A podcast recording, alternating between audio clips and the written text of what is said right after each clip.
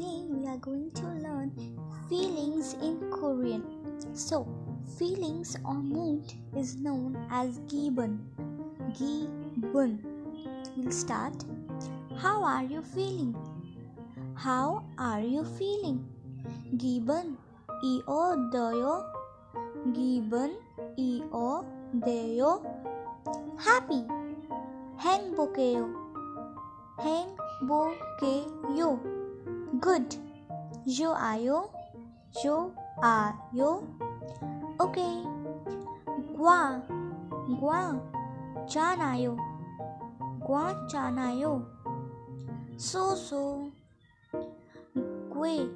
Nyang. Gue. Le yo. Gui nyang. gui le yo. Bad. gibun Na ba yo.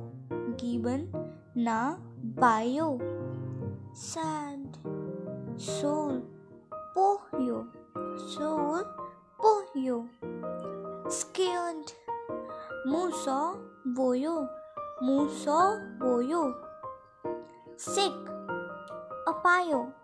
Apayo. Heartbroken. Maum. E apayo. Maum e apayo. So this was part 1 and I'll be making part 2 and uploading the segment in this episode.